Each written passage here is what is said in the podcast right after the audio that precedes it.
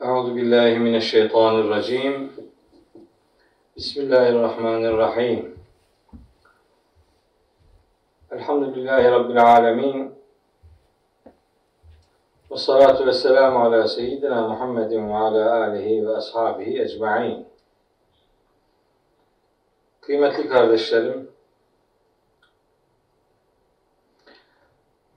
Tarık suresini işlemeye başladığımız bundan bir önceki derste surenin ilk 10 ayetini sizlerle anlama yolculuğu yapmış. Bazı noktalar üzerinde özellikle durmaya gayret etmiş. Düşüncelerimi sizinle paylaşmak istemiş ve böylece surenin yarıdan çoğunu işleyerek bir sonraki dersimize yani bu derse de 7 ayetlik bölümünü bırakmıştık. Şimdi bu surenin 7 ayetini son 7 ayetini sizlerle işleyeceğim. İnşallah 11 ila 17. ayetleri çok önemli bir içerik söz konusu olduğu için bu derse e, özel bir şey olsun istedim. Özel bir ders olsun istedim. Şunun için Kur'an-ı Kerim'e dikkat çektiğimiz, Kur'an üzerinden sunumlar yaptığımız, Kur'an'ı anlama yolculuğu gerçekleştirdiğimiz e, bu hayat e, serüveni içerisinde çeşitli ithamlara maruz bırakılıyoruz. O ithamlardan bir tanesi işte hadislere yeterince yer vermemek. Tabi bunu diyenler ayetlere yer vermiyorlar. Onu hiç düşünmüyor yani. Adam saatlerce, günlerce, aylarca, yıllarca konuşuyor. Allah'ın ayetlerini okumuyor. O bir kabahat değil. Onların istediği hadisleri okumadığımız için ya da onların doğru kabul ettiği rivayetleri onların sıklığında okumadığımız için bizi işte hadise mesafeli ya da hadisi inkar edenler diye tanıtıyorlar. Bu bir defa suçlama ve bu bir şey hiçbir şekilde doğru değil. Ee, biz işimize gelen hadisleri okuyor değiliz. Biz Kur'an'a uygun olduğunu gördüğümüz rivayetleri okuyoruz. Kur'an'a aykırı olanların da bunlar Hz. Peygamber'e ait olamaz diyerek onların hadis olmadığını, doğru rivayet edilmediklerini aktarımında sorun olduğu için de Kur'an'a aykırılık teşkil ettiği noktasında bir bilgiye ulaşınca o rivayetlerin sorunlu olduğunu söylüyoruz. Hani Türkiye'de iki grup var biliyorsunuz. Biri Arapça gördüğü her şeyi Kur'an zannedip süpürüp alanlar var. Süpürüp alıyor. Mustafa Hoca'nın dediği gibi. Süpürüp alıyor. Yani Arapça görmeye görsün adam. Hemen ayet zannediyor, alıyor. Bir de süpürüp atanlar var, hiçbirini kabul etmiyor. Ben defalarca söyledim. Süpürüp alanlardan değilim. Süpürüp atanlardan da değilim. İkisinin de aynı derecede hata yaptığı kanaatindeyim. Ben Kur'an'a arz edenlerdenim. Kur'an'a arz ederim. Allah'ın kitabına uygunsa başım gözüm üstüne benim için makbuldür. Yani ben yıllardır din adına konuşuyorum da Hazreti Peygamber 23 yıllık peygamberlik hayatında hiç mi konuşmadı yani? Bu mu? Bu, bunu mu diyeceğiz? Bazı rivayetlerde sorun var diye, hepsi böyledir diye neyi kestirip atacağız ki yani? Kur'an'ı anlamada nüzül sebepleri diye bir kurumumuz var yani. Ona müracaat etmeden doğru anlayamayacağın şu kadar ayet-i kerime var. Bunları ertelemeye, ötelemeye, yok farz etmeye lüzum yoktur. Bu hatırlatmayı şunun için yaptım. Bugün size özellikle 13 ve 14. ayetleri aktarırken size Hazreti Peygamber'in Kur'an'ı nasıl tarif ettiğine dair uzunca bir hadis aktaracağım. Ve ben Peygamberimizin sözlerinin Kur'an'dan süzüp algıladığı gerçekler olduğuna inanan bir insanım. Onlar Kur'an'dan beslenerek dile getirildikleri için benim için başım gözüm üstüne öneme sahiptir. Onlara asla yan gözle bakmam. Onları gereksiz gibi asla ve asla görmem. Kafama uymuyor diye değil, vahye aykırı olanlara bunlar peygamberimize ait değildir diyorum. Peygamberimiz Kur'an'a aykırı konuşmaz. Kur'an'a aykırı konuşan bir kişi de peygamber olamaz zaten. Bunu bu kadar ve bunu defalarca söylemiş olmama rağmen hala belli çevreler aynı e, dezenformasyona devam edip suçlayıcı, iftiracı tutumlarını sürdürüyorlar.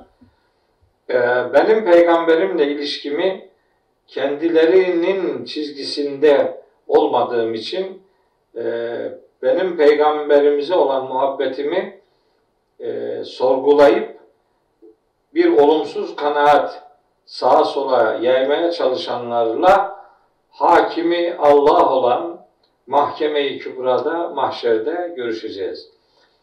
Hep tekrar ediyorum, bana her ne haksızlık yapılmış olursa olsun icabında hakkımı helal ederim. Ama biri benim peygamberimle ilgili duygu bağımı sorgular da beni peygamberimize mesafeliymiş gibi göstermeye gayret ederlerse onları Allah'a havale ediyorum. Allah onlarla beni mahşerde mutlaka yüzleştirsin diye duamı, niyazımı yineliyorum. Böyle arkamızdan konuşup da suçlamak bir Müslüman tavrı olamaz diye de sözümü şekillendirmiş olayım. Evet, şimdi ben Tarık suresinin bugünkü dersimize konu olan ayetlerine başlamak istiyorum. 11. ayet ve 12. ayet iki yemin ifadesiyle e, ilgili ayetler. Surenin ilk ayetinde de iki yemin ifadesi vardı. Bu 13 şey 11 ve 12. ayetlerde de birer yemin ifadesi var. Her zaman söylediğim gibi Kur'an çok önemli bir mesaj vereceği yerde bazen pekiştirilmiş ifadeler kullanır, bazen vurgulu ifadeler kullanır, bazen de yeminli ifadeler kullanır. İşte bu şimdi okuyacağımız 11 ve 12. ayetler 13 ve 14. ayetteki mesajı pekiştirmek için yemin şeklinde tercih edilmiştir. Bakalım Rabbimiz neye yemin etmiş? Estağfirullah, Bismillah. Şöyle başlıyor. Estağfirullah. Ve semai zatir rac'i. Reci' sahibi olan göğe yemin olsun. Reci' reca döndü demek. Rucu dönmek demek. Zatür rec'i dönüş sahibi demek. Dönüş sahibi olan göğe yemin olsun. Şimdi bu ne demek acaba? Göğün dönüş sahibi olması ne demek? Ya bunu anlamak anlamak gerekiyor yani. Bunu anlamak için de insanlar çaba sarf etmişler, mesai harcamışlar, kafa yormuşlar, çeşitli görüşler ileri sürmüşler. Eski alimlerimiz, mesela ben onlardan üç tanesinin adını yazdım. Taberi, ki Taberi benim tefsir yazarken en çok müracaat ettiğim tefsirlerin başında gelir. İkincisi Zemahşeri, onun görüşlerini de çok önemserim. Çok çok benim için ufuk açıcı bir alimdir. Üçüncüsü de Fahrettin Razi. Fahrettin Razi zaten ben kendimi onun talebesi gibi sandığımı, hissettiğimi de ifade ediyorum. Onların ileri sürdüğü bazı görüşleri sizinle paylaşayım. Dönüş sahibi olan göğe yemin olsun ifadesindeki dönüş sahibi olmak ne demek? Araplar bulutların deniz buharını yukarı çıkardığı ve oradan da yağmur olarak bu buharın yere düştüğüne inanırlarmış. Bu nedenle göğün dönüş sahibi olmasını yani buharın yükselmesi ve yağmur olarak geri dönmesi şeklinde anlarlarmış. Bir, bir grup böyle demiş. Bir grup demiş ki yağmurun böyle kesik kesik peyderpey yağdırılması kastediliyor demiş. Bir kısım demiş ki yağmur yüklü bulutların birbirini takip etmesi. Yani bir yağmur grubunun bir bulut grubunun başka bir grupla takip edilmesi. Maksat bulutların hareketidir filan demişler. Sema kelimesine yükseklik manası vererek semayı bulutla eşitlemişler. Ee, her yıl rızık vesilesi bulutların gelmesi, bunu da gene semaya bulut manası vererek meseleyi rızıkla ilişkilendirmişler.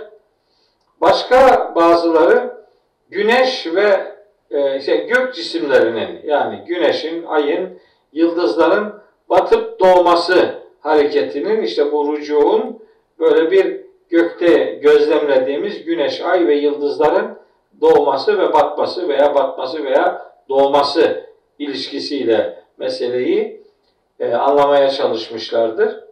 Bir grup da demiş ki e, göğün dönüş sahibi olması demek göğün meleklerle dolu olup e, insanların amellerini işte yukarıya çıkarmaları yani çıkarıp dönmeleri bir meleğin semaya doğru yükselmesi sonra tekrar yeryüzüne inip işte bazı davranışları Allah'ın huzuruna çıkarmaları anlamında yorumlamışlardır. Bu eski alimlerimizin bu ayete getirdiği yorum.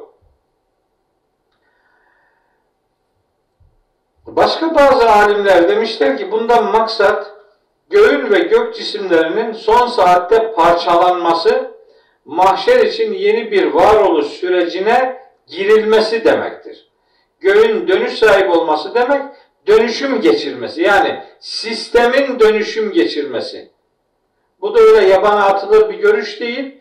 Nitekim Enbiya suresi 104. ayette Allahu Teala öyle diyor. Yevme natvis sema'e ketayyi sicilli lil kütüb kema bede'na evvele halqin nu'idu. Yani o gün göğü yazı tomarlarını dürer gibi düreceğiz. Yaratmaya ilk başta nasıl başladıysak o yaratılışı yeniden iade edeceğiz. İşte o yaratılışın iade edilmesini bu ayette göğün dönüş sahibi, dönüşüm sahibi olması şeklinde yorumlamışlardır. Bu nihayet öbür alemde acaba gök olacak mı diye sorular soruyorlar. Olacak tabi. Olay, elbette olacak. Enbiya suresi 104 bunun bir delilidir. İbrahim suresi 48. ayet bunun bir delilidir. Rum suresi 26-27 delildir. İnfitar suresi delildir. İnşikak suresi delildir. Furkan suresinde ayetler var. Bu konuyu destekleyen pek çok ayet-i kerime var. Öbür alemin de gökleri, göğü ve yeri olacak. Rahman suresinde var. İşte feiden şakkatis sema'u gök yarıldığı zaman fekânet verdeden keddihani yağ gibi kıpkırmızı gül şeklini alacaktır. Mahşerin göğünün rengi buranınki gibi mavi değil yani göze hoş gelen bir gül kırmızısı gibi olacaktır diyor. Ama orada da gök olacaktır. Bu kesin. Orada da gök olacağı için bu ayeti göğün dönüşüm geçirmesi şeklinde yorumlamak benim için böyle akla aykırı bir yorum değildir. Onun için hatırlatılsın diye onu yazdım. Önemine binaen bir fikir jimnastiği oluşsun diye. Şimdi göğün e, dönüş sahibi olmasını mesela Süleyman Ateş hocam göğü uzayla, gök cisimleriyle ilişkilendirmiş. Zatür race ifadesini dönüş sahibi oluşu yani onların gök cisimlerinin hareketi, başlangıç noktalarına dönüşleri şeklinde. Onu biraz e, önceki görüşlerin birine biraz benziyor ama burada Es-sema kelimesini özellikle gök cisimleri manası verme noktasında ayrıştığını görüyoruz. Nitekim mesela Zariyat suresi 7. ayette 47. ayette yörüngesi olan bir gökten söz ediyor. Evrenin göğün sürekli genişletilmekte olduğundan söz ediyor. O genişleme belli ki bir hareketi ifade etse gerektir. Bu e, mesele Bu dönüşüm işi önemli bir mesele. Şunun için söylüyorum. Ben ben bu söylenilenlerden ayrı başka bir şey daha söylüyorum. Bu söylenilenler yanlıştır demiyorum. Bunların her biri benim için saygı değerdir ya. Bunların her biri bir emeğin e, ürünüdür. Bir içtihadın ürünüdür. Yani kafa yormuş adam e, bir görüş ortaya koymuş. Sırf çalıştığı için bile takdire şayandır. Bunu önemsiyorum. Ben de bu ayetlerde, bu ayetteki kastın şu olabileceği düşüncesindeyim. Bu benim kanaatim. Beğenmeyen bana iade edebilir. Bu bir görüştür, bu bir tevildir. Yani ayet bunu diyor diye ayeti bir görüşe hapsetmiyorum. Bak bir sürü görüş aktardım. Daha da var. Ve bu kadar kafa yoranlardan, e, o yolu e, izleyenlerden biri olmaya çalışıyorum. Ben de diyorum ki ve sema idâti racayn. Şimdi bu yüksekler alemi dönüş sahibi. Bir şeyin dönüyor olması için onun bir de bir önce bir gidiyor olması gerektiğine inanıyorum. Yani bir de var bir gidiyor olacak ki onun bir dönüşünden söz edilsin. Dönüş varsa gidiş vardır yani. Bu sistemin böyle dairesel bir hareket veya elips şeklinde bir hareketi bu sistemin sürdürdüğü kanaatindeyim. Madem ki gök dönüyor, bu galaksilerdeki o saman yolundaki o hareketleri hep bir tarafa doğru gittiğini biliyoruz. Yasin suresinde de ve şemsü tecrili müstakarin diye, diye bir, bir ayet var. O güneşin istikrar için hareket etmekte olduğu ifadesi aslında güneşin de bir tarafa doğru aslında dünyaya göre güneşin hareket etmediğini biz biliyoruz. Ama içinde dünyanın da güneşin de bulunduğu galaksi bir tarafa doğru gidiyor.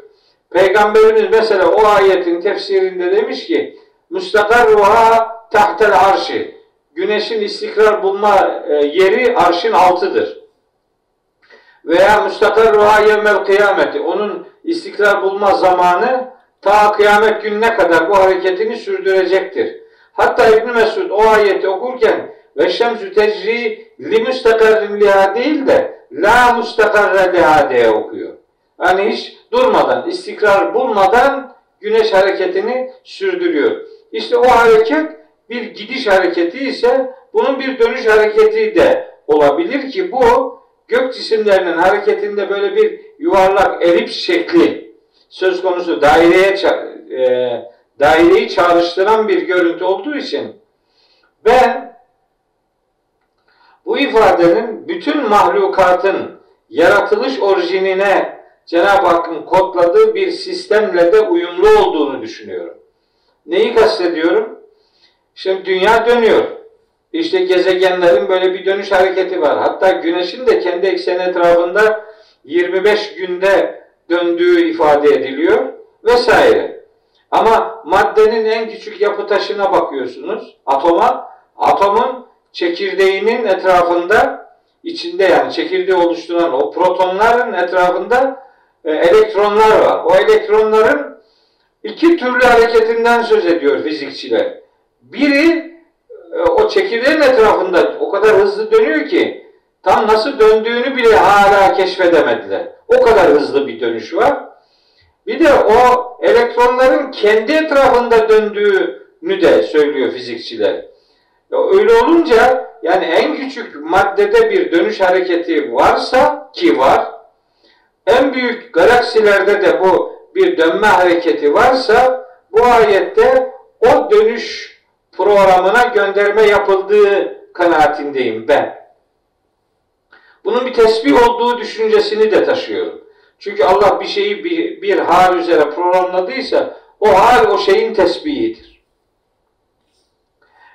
Ben böyle e, işin daha iyi çözülebileceği düşüncesindeyim. Ya bu bana ait bir e, kabul diyelim. Bu dönme işi çok enteresan. Bizim tavafımız da bir dönme hareketidir biliyorsunuz. Kabe'nin etrafında işte her bir dönüşe şavt diyorlar. Yedi defa yapınca bunun adına tavaf diyorlar. Hatta Kur'an-ı Kerim Safa ile Merve arasındaki o gidiş gelişe de tavaf diyor. Bizim adın adına sahi diyoruz ama Kur'an ona sahi demiyor. Kur'an ona da tavaf diyor. Onun için hani böyle dairemsi bir hareketi o gidiş gelişlerde sürdürmek daima sağ taraftan giderseniz işte böyle daireye benzer, elipse benzer bir hareket ortaya konudur. Ben işte bütün bunlardan hareketle hem atomun yapısından hem galaksilerin yapısından hem dünyanın dönüyor oluşundan hem ayın dünya etrafında dönüyor oluşundan hem dünyanın güneş etrafında dönüyor oluşundan hem güneşin de içinde bulunduğu galaksinin bir tarafa doğru hareket ediyor oluşundan hareketle ben evrende böyle bir dönme sisteminin prensip olarak yerleştirildiği kanaatindeyim. Bu ayette de ona işaret edildiği düşüncesindeyim.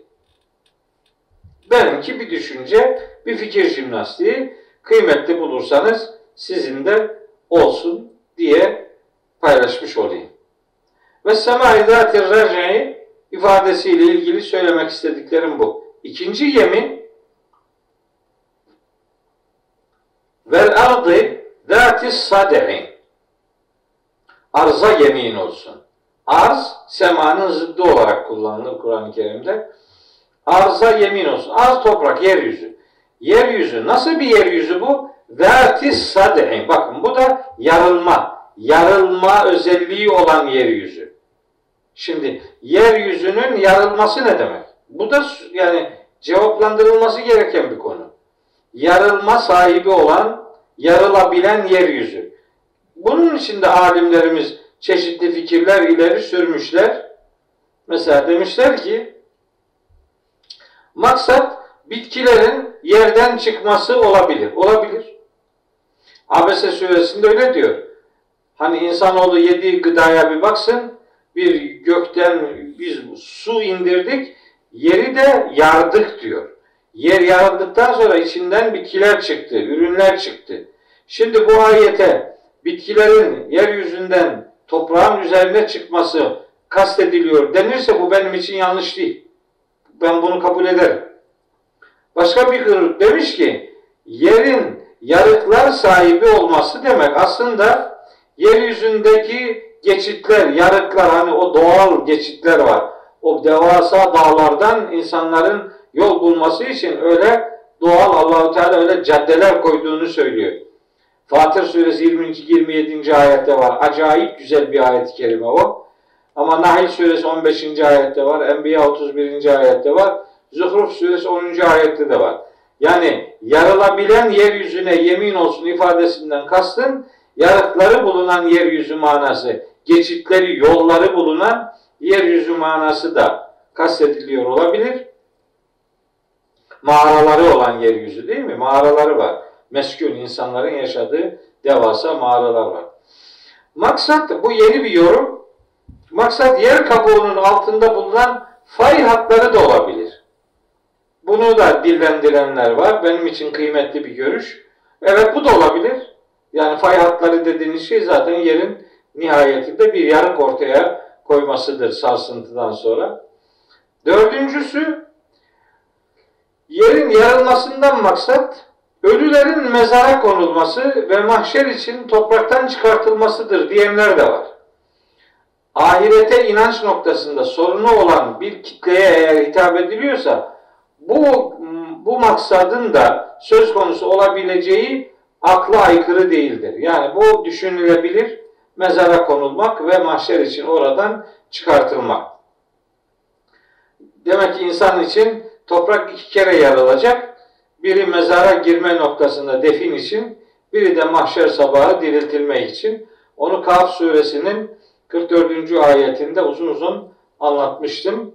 Yerin süratle yarılmasına Allahu Teala gönderme yapıyor. İşte bu e, şey yerin yarılabilir özellikte bulunmasıyla ilgili bu e, görüşler sizinle paylaştığım görüşlerdir. Topraktan bitkiler nasıl yarılıp çıkıyor, hayat buluyorsa insanlar da topraktan aynı şekilde çıkartılacaklardır. Aslında ona gönderme var. Çünkü iki ayette diyor ki Rabbimiz Araf suresinde minha halaknakum ve fiha nu'idukum ve minha nukhrijukum taratan ukhra. Kale fiha tahyevne ve fiha temutune ve minha tuhracun. Araf'ta ve Taha suresinde iki tane ayet var. Topraktan sizi yarattık Sizi yeniden toprak yapacağız ve oradan bir daha çıkartacağız sizi diyor. O zaman toprağın insanların mahşerde diriltilmesiyle alakalı yarılması bir hakikat olarak Kur'an'ın bize öğrettiği meseleler arasında yer almaktadır. Başka e, aklıma gelen şeyler de var ama artık şu e, hadise e, sözü getirme adına diğer düşüncelerimi şimdilik kaydıyla paylaşmıyorum. 13. ayette Allahu Teala işte yeminden sonra şimdi iki şeye yemin etti. Dönüş sahibi olan göğe ve yarılma özelliği bulunan yeryüzüne yemin olsun ki. Niye bu kadar büyük yemin? Bu aslında bütün mahlukata yemindir yani. Göğün her zerresine, her gök cismine yemin ediliyor, kastedilirse yeryüzüne de yemin ediliyor, her şeye yemin ediliyor demek. Niye bu kadar önemli? Şu ayet için. İnnehu lekavlun fasl. Yemin olsun ki bu Kur'an ayıran bir sözdür. Ayırt eden bir sözdür. Kavlü fasıl, hakikatı fasıl fasıl, ayan beyan ortaya koyan söz demektir. Fasıl günü de mahşer için kim hak, kim batıl, kim cennetlik, kim cehennemlik, kim iyi, kim kötü bunların ortaya konulacağı gün olduğu için Mürselat suresinde Allahu Teala o güne yevmül fasıl diyor. Kur'an ise kavli fasıldır. Yani gerçeği ortaya koyan bir sözdür. Gerçeği hem hakkı batıldan ayıran sözdür hem de ortaya koyduğu şeyleri ayan beyan ortaya koyan herhangi bir ihmali söz konusu olmayan sözdür. Semaya yemin olsun, Tarık'a yemin olsun, dönüşü olan göğe yemin olsun, yarılan yere yemin olsun ki bu Kur'an işte hakikatı ap açık ortaya koyan, hakkı batıldan ayıran bir sözdür diyor Allahu Teala. Şimdi size teknik bir şey söyleyeceğim. İlgisi e, ilgisini çeken arkadaşlar olduğunu e, varsayıyorum. En azından söylediğimden sonra ilgilerini çekecektir. Şimdi bu innehu'daki bir hu zamir var. Hu, o. Muhakkak şüphesiz ki o. Bu o nereye gidiyor? Bu o nedir? Demiş ki eski alimlerimiz bu o'dan maksat aslında şan zamiri diye bir zamir kullanımı var. Arapçada şan zamiri. Şan zamiri demek hani daha önceden konuyla ilgili herhangi bir şey geçmesine gerek yok. Muhatabın dikkatini çekmek için bir uyarı konumunda bulunan zamir. Şan zamiri. Eğer o şan zamiri ise bu zamir hangi kelimeye gidiyor diye aranmaz. Çünkü maksat muhatabı uyarmaktır. Demişler ki bu innehu lekavlun faslun ifadesindeki hu zamiri şan zamiridir. Yani onu başka bir yerle ilişkilendirmeye gerek yok. Bu doğru mudur? Doğrudur. Nihayetinde e, bu Arapçada olan bir şey. Burada da onun bir örneği veriliyor derse adam ben bunu hatalıdır diye elimin tersiyle itmem. Fakat daha çok bu zamirlerin aslında kaynağı bulunamadığı için bu çarelere başvuruluyor. Gramer olarak bu hu hangi kelimeyi karşılıyor? Bunu bulamadığı için pasajda mesela buna şan zamiri diyebiliyor. Veya bir önceki derste 8. ayette okumuştum. İnnehu ala recihi lekadir. Oradaki hu zamirine de şan zamiri demişler. Yok ondan maksat Allahu Teala'dır demişler. Yok o yüceliği temsil ettiği için surenin ilk ayetine gönderme yapıyor filan demişler vesaire. Şimdi ben diyorum ki tamam buna şan zamiri demekte bir şey yok yani. Dikkat çekmek içindir dersin. Bu bir görüştür. Hu zamirini ait olacağı yeri bulamadığın için bunu söylüyorsun. Halbuki biz bu ayette böyle bir tercihe mecbur değiliz. Neden? Çünkü önceki derste paylaşmıştım uzun uzadıya. Üçüncü ayette en necmü sakib ifadesine cehalet karanlıklarını delip geçen vahiy yıldızı. Oradaki en necme ben vahiy demiştim. Vahiy. vahiy yıldızı yani Kur'an. Eğer üçüncü ayetteki en necmü takip ifadesinden maksat benim dediğim gibi eğer vahiy ise cehalet karanlıklarını delip geçen o yıldız değerinde daha da değerli vahiy ise bu 13. ayetteki hu zamiri de o necm kelimesine gider. Yani o benim necmi sakıp dediğim var ya demek ister Allahu Teala. İşte o le kavlun faslun. Hakikatı apaçık bir şekilde, ayırıcı bir şekilde ortaya koyan söz. Bu büyük bir problemi çözer. Eğer şan zamiri dersen bu bir çıkış yoludur. Ona bir şey demiyorum. Ama bu böyle de çözülür. Böylece 3. ayetteki en necmü sakibe vahiy manası vermemin gerekçelerinden biri de işte bu 13. ayette ve 14. ayette geçen hu ve hu ve zamirleridir. Bu da benim tercihimdir. Beğenen alır, beğenmeyen şan zamiridir der gider. Evet. Kavlün fasıl ilgili zaten söylemiştim. Hakikatı ortaya koyan, hakkı batıldan ayıran söz demek. Kur'an'ın böyle fasıl fasıl gerçekleri ortaya koyan yapısına da bu şekilde gönderme yapıldığı söylenebilir. Onunla ilgili de ayetleri yazdım. Çeşitli meseleleri açması, açıklaması anlamına da bu ayet yorumlanabilir. İşte şu kadar ayet-i kerime bunun delilidir. Kesin hüküm ortaya koyan bir metindir diye düşünebiliriz. 14. ayet yine Kur'an'la alakalı ve ma huve bil hezli.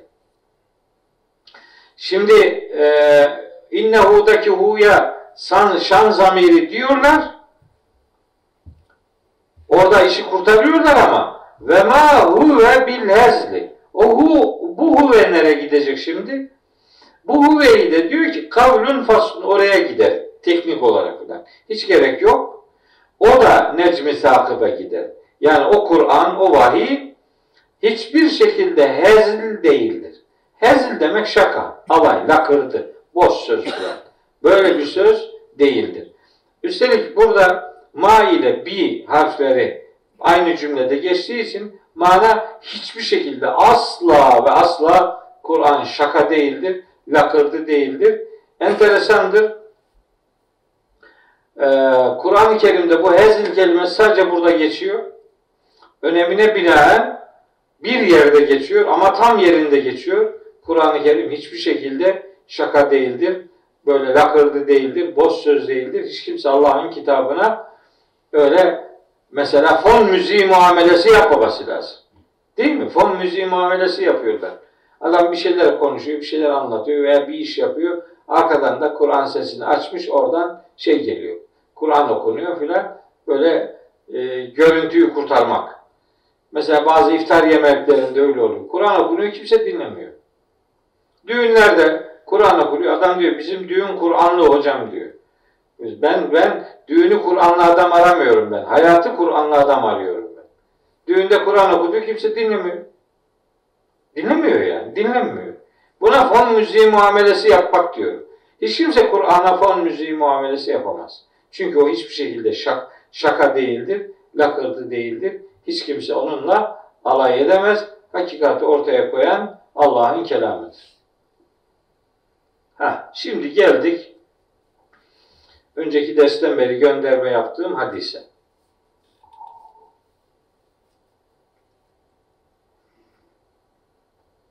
Bu hadisi niye hatırlatıyorum? Şunun için. Ben Hazreti Peygamber'in ona ait sözler gerçekten ona aitse o sözlerin mutlaka Kur'an'dan kaynaklı bir referans olduğuna inanıyorum. Yani Allah'ın peygamberi öyle kafadan aklına estiği gibi konuşmaz. O eğer dini içerikli bir şey söylüyorsa onun mutlaka referansı Kur'an'dır.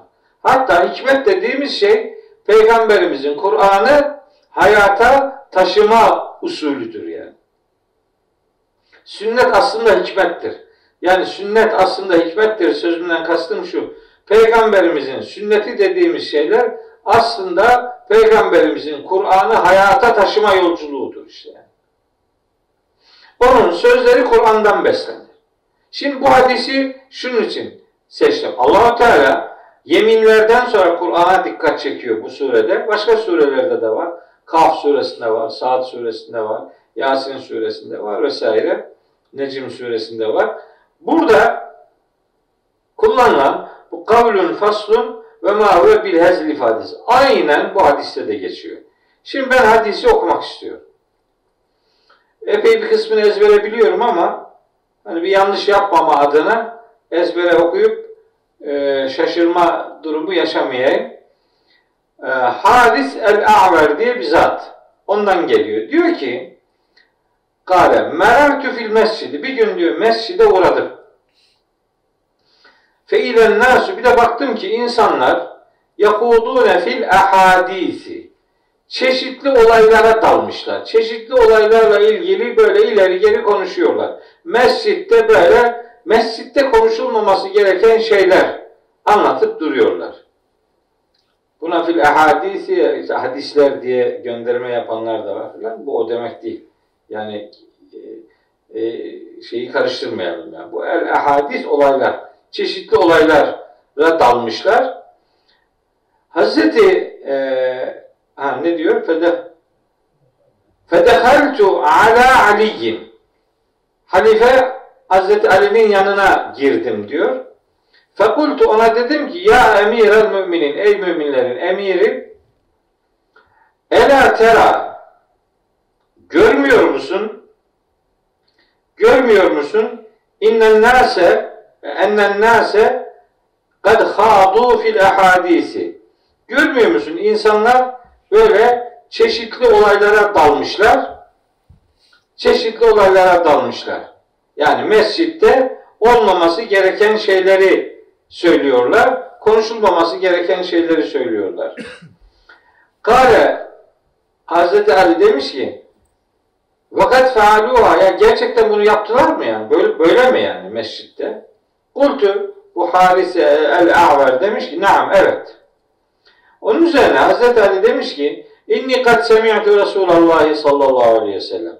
Resulullah sallallahu aleyhi ve sellemi işittim ki yakul şöyle diyordu. Ne demiş?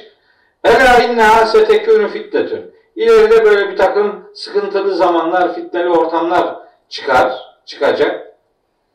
Tabi zaten görüyor ortalıkta zaten fitne fücur yapan münafıklar var, ehli kitap var, müşrikler var. Bu ilerleyen zamanlarda da bunlar olur, çıkar demiş. Hazreti Ali demiş ki Fekultum mel mehrecu minha ya Resulallah. Ey Allah'ın elçisi bu yani böyle bir durum olduğunda o fitne ortamından çıkış nasıldır? Nasıl çıkılacak oradan? Kale Hazreti Peygamber cevaben şunu buyurmuş. Buyurmuş ki Kitab Allah'i bundan çıkış yolu Allah'ın kitabıdır. Kitab Allah'ı. Allah'ın kitabı çıkış yoludur. İnsanların Kitabullah'a yönelmesi lazım. Diye başlamış ve şimdi Kitabullah'ı Peygamberimiz nasıl tarif etmiş bakın.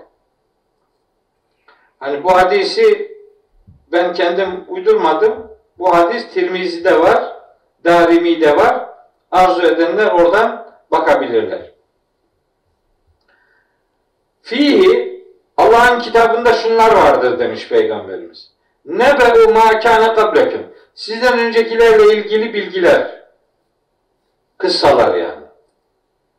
Ve haberu ma ba'dekum. Sizden sonrakilerle ilgili haberler de var. Yani insanlar şöyle şöyle yapıyorlar, yapacaklar filan gibi haberler var. Dolu. Ve hükmü ma beynekum. Aranızdaki anlaşmazlıkların hükmü Kur'an'dadır. Ona bakın. Ve huvel faslu. İşte bak bunun için yazdım bunu. Ve huvel faslu. Kur'an hakikati aç aç apaçık ortaya koyan kitaptır. Leyse bil hezli. Asla şaka, lakırdı, alay değildir. O cümlenin kaynağı neresi? İşte bu ayet, okuduğumuz ayet. Diğerlerinin de kaynağı Kur'an. Men terekehu min cebbarin. Her kim azgınlığından dolayı onu terk ederse asamahullahu. Allah onu perişan eder diyor. Kur'an'ı kim azgınlığından dolayı terk ederse kasamahullahu. Allah onu perişan eder. Şimdi öbür cümleye bakın. Ve men ibtega el huda fi gayrihi egallahu. Kim hidayeti hakikati Kur'an'ın dışında bir yerde ararsa Allah onu saptırır. Niye? Çünkü Kur'an huden linnas'tır yani. İnsanlara hidayet kaynağı olan kitap Kur'an'dır. O bu cümle o ayeti anlatır. Yani onun dışında başka bir taraflara yöneliyorsanız Allah bunu sapmaz, saptırma sebebi olarak görür. Ve hablullahil metinu. Kur'an Allah'ın güçlü ipidir. Ali İmran suresi 102. ayete göndermedir. Ve ve zikrul hakimu. Kur'an gerçeği hatırlatan hikmetlerle dolu, doğru hükümler içeren bir kitaptır. Bu da ve Kur'an-ı Hakim ve Kur'an-ı Zikr ayetler var. O ayetlere göndermedir. Ve ve sıratul müstakim. Kur'an dosdoğru bir yoldur. Zaten Kur'an'ı anlatan ayetlerde sırat-ı müstakim göndermesi Fatiha'da bile var. İhtine sırat-ı müstakim demek. Müstakim yol yani Kur'an'ın yolu demektir. Ve vellezî la tezîbu bihil ehvâhu. Bu öyle bir kitaptır ki arzular onunla insanlar, nefisler onunla azgınlaşmaz. Ehva, heva onunla azmaz. Ve la teltebisu bihil elsinetu. Diller onunla dolaşmaz. Yani Allah'ın kitabını okuyorsan öyle yapalamazsın yani. Bu sana doğru şeyler söyletir. Ve la yeşbe'u minhul ulemâ'u. Alimler ondan dolayı asla şaşırmaz. Alimse, biliyorsa Kur'an'ı, o Kur'an'la ilgili böyle şaşırtıcı şeyler söylemez. Ve la yahluku ala kesretir reddi. Böyle çok fazla okumakla da eskimez. Yani Kur'an daima diri ve daima canlı bir kitaptır. Yani hiçbir zaman modası geçmez bu kitabın. Kur'an tarihsel bir metin değildir. Kur'an her hayatını, her zamanını ilgilendiren cap canlı bir metindir. Çok okunarak da onun herhangi bir mesajı eskimez. Ve la tenkadi acaibuhu. Kur'an'ın incelikleri hiç bitmez. Ve huvellezî. Kur'an öyle bir kitaptır ki lem tentehi el cinnu İzâ semi'athu hatta kalu. Bu, bu öyle bir kitaptır ki cinler onu işittikleri zaman şunu demekten geri duramamışlardır. İnna semi'na Kur'anen acaba yehdi ile rüşdi. Cin suresinin hemen başındaki ayet-i kerime. Biz öyle bir Kur'an, öyle enteresan bir Kur'an e, dinledik ki insanları doğru yola, hakikate ulaştırıyor diye. O da Cin suresinden alınma. Şimdi bakın. Sözü olan gitsin peygamberimize şikayette bulunsun. Bakın ne diyor. Men kâle bihi sadaka. Kim Kur'an'la ilgili Kur'an'la ilgili konuşursa yani Kur'an'dan konuşursa hatta bunun hüküm verme manası da var. Sadaka. Doğruyu söylemiş olur. Kur'an'ı söyleyen doğruyu söyler. Ve men amile bihi ücire. Kim Kur'an'ın dediklerini yaşarsa o ödüllendirilir ecir sahibi kılınır. Ve men hakeme bihi adele. Kim Kur'an'ın dedikleriyle hüküm verirse adalet ortaya koymuş olur. Ve men daa ileyhi. Kim Kur'an'a davet ederse heda ila sıratı müstakim. Dost doğru yola rehberlik etmiş olur. Hudha ileyke ya aver. Ey aver. Hazreti Ali o hadisi rivayet eden zata diyor ki sen vahye böylece sımsıkı sarıl bu bütün bunları iyiden iyiye kavra. Kimin sözü bu? Kimin? Hazreti Ali'nin. Kimden duyduğunu söylüyor Hazreti Peygamber'den. Ne anlattı? İşte vahiy budur kardeş. Hadis mi arıyorsun? Al. Hadisin en güzeli Kur'an'dır. Kur'an'dan süzülen peygamberimizin sözleri içerisinde de harikalar ötesi bir Kur'an tarifi işte bu metinde bizim önümüze serilmiş, bizim önümüze getirilmiştir. İtibar edene selam olsun. Bu hadise itibar edene selam olsun. İtibar etmeyen de itibarsızlığının akıbetini öbür alemde görür. Tekrar söylüyorum. Tirmizi'nin Fedailül Kur'an birinci, şey 14. Darimi'nin Fedailül Kur'an bölümünün birinci hadisi olarak geçer. İsteyen bunu kütüb siteden de gidip bulabilir. Ben bu hadisteki o ifadeden hareketle çırpınıyorum. Ve men ibta'a el huda fi gayrihi adallahu Kim hidayeti, hakikati onun dışında bir yerde ararsa Allah onu saptırır. Sapmamak için Kur'an'a sarıldım ben. Benim yolum peygamberimizin yoludur. Onun önerdiği yoldur. Onun Kur'an'la yoğurduğu bir hayatı kendi hayatımla örnek edinme yolculuğudur benimki. Yoksa bizim öyle peygamberimize ait olduğunu bildiğimiz herhangi bir hadisle, rivayetle ilgili en ufak bir problemimiz yoktur, olamaz. Evet. Şimdi surenin sonunda iki ayet, üç ayet daha var. E, buyuruyor ki Rabbimiz Kur'an'ın bu özelliğine itibar etmeyen, Kur'an'ın bu yönleriyle ilgilenmeyen, Kur'an'ı bu anlamda yeterli görmeyen, Kur'an'ı bu anlamda hayatının merkezine taşımayan, Kur'an'ı hayatının ikinci planına iten insanlar aynı zamanda vahye de onu tebliğ eden peygamberimize de tuzak kuruyorlar. Onu söylüyor Allahu Teala. Buyuruyor ki innehum bu adamlar inkarcılar, müşrikler yani. Yekidüne keyden tuzak kuruyorlar. İnnehum yekidüne keyden. Vahyin etkinliğini kırmak Resulullah'ın tebliğ görevinde başarılı olmamasını sağlamak için tuzaklar kuruyorlar. Bu, tuzak, bu tuzakların bir bölümünü şeyde e, anlatıyor Allahu Teala. Enfal suresinde anlatıyor. Ve yemkuru bi kellezine keferu. Kafirler seninle ilgili tuzaklar kuruyorlardı. Bir yüzbitüke seni tutuklamak istiyorlar. Ev yaktuluke veya öldürmek istiyorlar ev yuhricuk ya da seni sürgün etmek istiyorlar. Vatanından kovmak istiyorlar. Yani Mekkeli müşriklerin peygamberimize yönelik işte yaptıkları bu tuzak türü olaylara Allahu Teala bu ayetinde gönderme yapıyor.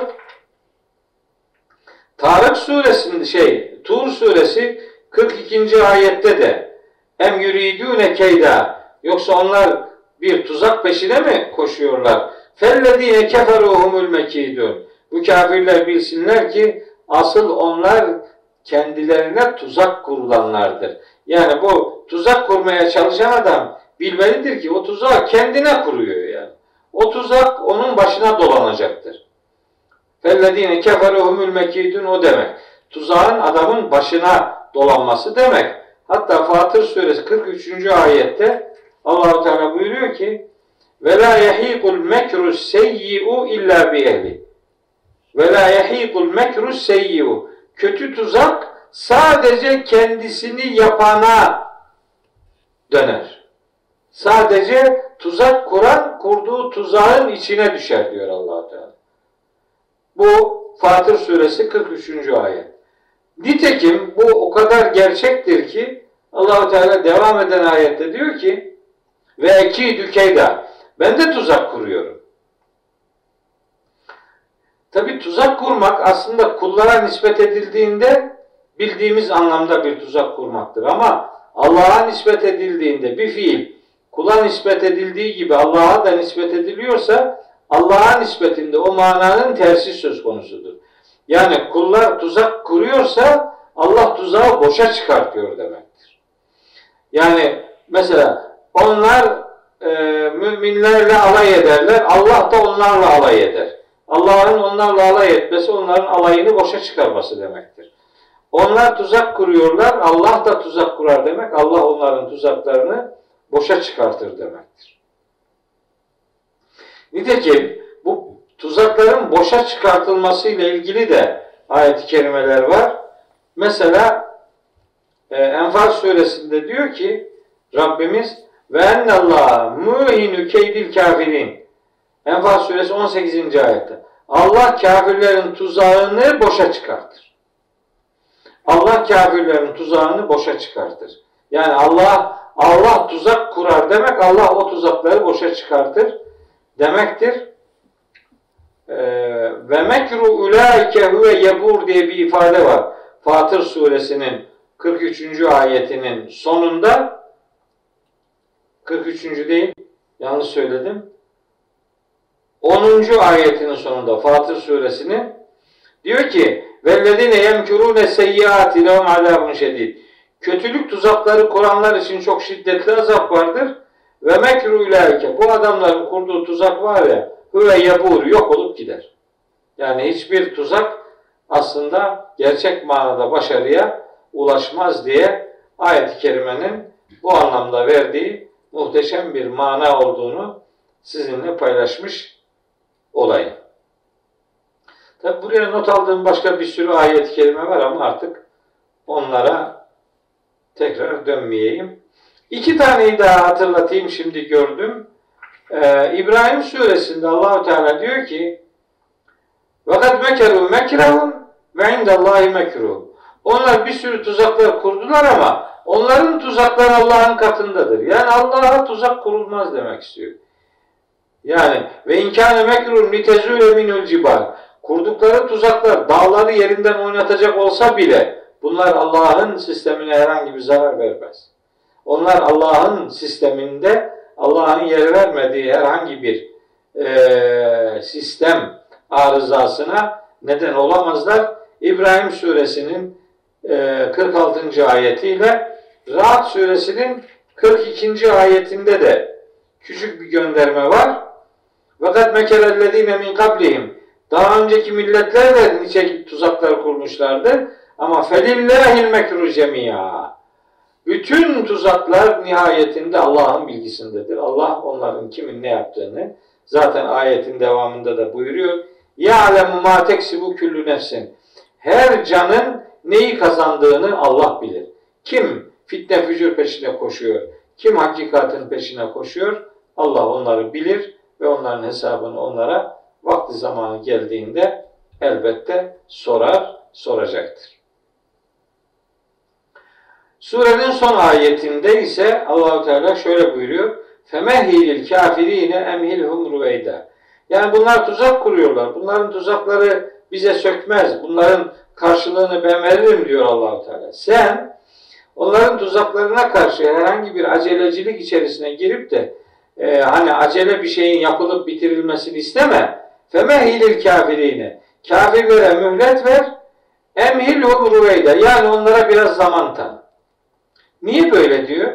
Çünkü Peygamberimizin e, yani canının zaman zaman sıkıldığı e, ve o düşmanlık yapanların aceleyle azabına uğratılmasını istediğine dair e, bilgiler var. Allah-u Teala onlarla ilgili peygamberimize diyor ki فَلَا تَعْجَلْ عَلَيْهِمْ Onlarla ilgili acele etme. Meryem suresinin 84. ayetinde. Hiç onlarla ilgili acele etme. İnnemâ ne'uddu lehum hatta. Biz onlar için iyiden iyiye sayıyoruz teker teker. Herkese hesabını soracağız demek istiyor. Şimdi tabi neden zaman tanındığı da önemlidir. Niye zaman tanıyor? Bunun birkaç sebebini biz biliyoruz. Nedir? Bir, yani bugün azgın olan yarın tevbe edebilir. Yani bugün inkarcı olan yarın mümin olabilir. Zaman tanıyarak mümin olmak isteyenlerin bulunduğu ihtimalini canlı tutmak lazım. Burada mümin olmayan başka bir yerde mümin olabilir. Bugün olmayan yarın olabilir. Kendisi olmayan çocuğu olabilir vesaire. Zamana ayırmak lazım. Zamanı o anlamda doğru işletmek lazım. İkincisi eğer kendisine zaman verilmesine rağmen eğer tevbeyi gerçekleştirmiyorsa adam eğer hala inkarcılığa, alaycılığa devam ediyorsa kendilerine zaman tanınması onların lehine bir durumda değildir. Çok enteresan bir ayet-i kerime var. Ali İmran suresi 178. Orada diyor ki Rabbimiz ve la yahsebennellezine keferu ennema numli lehum hayrun li. Kafirler kendilerine zaman tanımış olmamızı kendi lehlerine zannetmesinler. İnnemâ numli lehum. Biz onlara zaman tanıyoruz. Liyezdâdü isma. Sonunda daha çok günah işleyecekler. Ve lehum azâbun mühin. Alçaltıcı azap onları beklemektedir. Yani zaman tanınmasına iki türlü bakmak lazım. Bir, tevbe edenler çıkabilir. Nihayet Peygamberimiz kimin tevbe edeceğini, kimin etmeyeceğini nereden bilsin? Bu bir gayb meselesidir. Bir taraftan ona dikkat çekiyor Allahu Teala. Yarın tevbe edebilirler, yarın ıslah olabilirler. Ona fırsat vermek lazım. İkincisi de eğer bu verilen zamandan, tanınan zamandan istifade etmez de tevbe etmezlerse bilsinler ki hiç farkına varmadıkları bir yerden azaba yakınlaştırılıyorlar diye Araf suresi 182-183 ve Kalem suresi 44-45. ayetlerde bunu anlatıyor. Ve umli lehum onlara zaman veriyorum. İnne keydi metin ama benim tuzağım çok yamandır. Senestedricuhum min haysu la ya'lemun onları hiç bilemeyecekleri şekilde azaba yakınlaştırıyoruz diye de bir tehdit ifadesi söz konusudur. Evet. Bu yani zaman tanınmasıyla alakalı şöyle bir sonuç e, çıkardım ben. Dedim ki insanlara zaman tanımak, zaman tanınması aslında onları sık boğaz etmemek, onlardan hemen sonuç almayı beklememek eğitimde önemli bir ilkedir. Yani zamana yayarak e, belli iyileştirmelerin yaşanacağının önünü kapamamak lazım. Fakat kişi kendi tercihinin sonucuna kendisi katlanır. Bundan istifade edip de eğer doğru bir istikamet tutturursa ne ara değilse kişilere zaman tanınmış olması onların aslında lehine değil aleyhinedir. Ali İmran suresi 180. ayet, 187. ayet bunu söyler.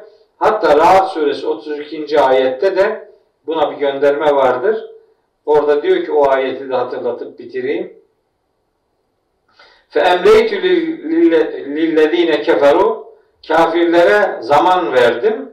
Tüm ahazduğum sonra da onları azapla yakaladım. Fekeyfe ikab, fekeyfe kâne ikabi benim azap etme, edişim nasılmış gördüler.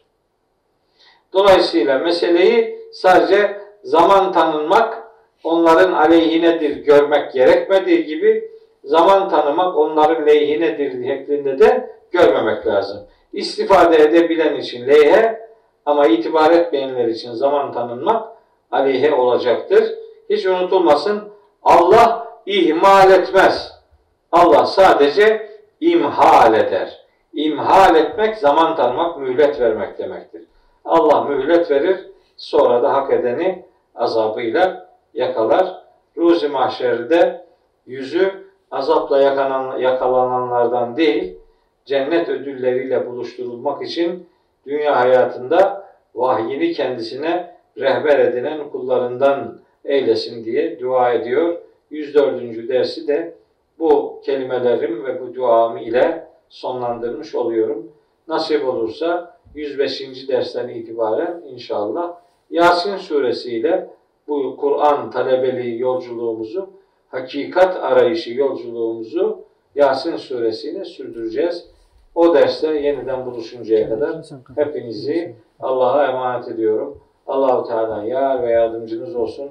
Allah elinizi ve yüreğinizi ebediyen bırakmasın. Allah'a emanetsiniz.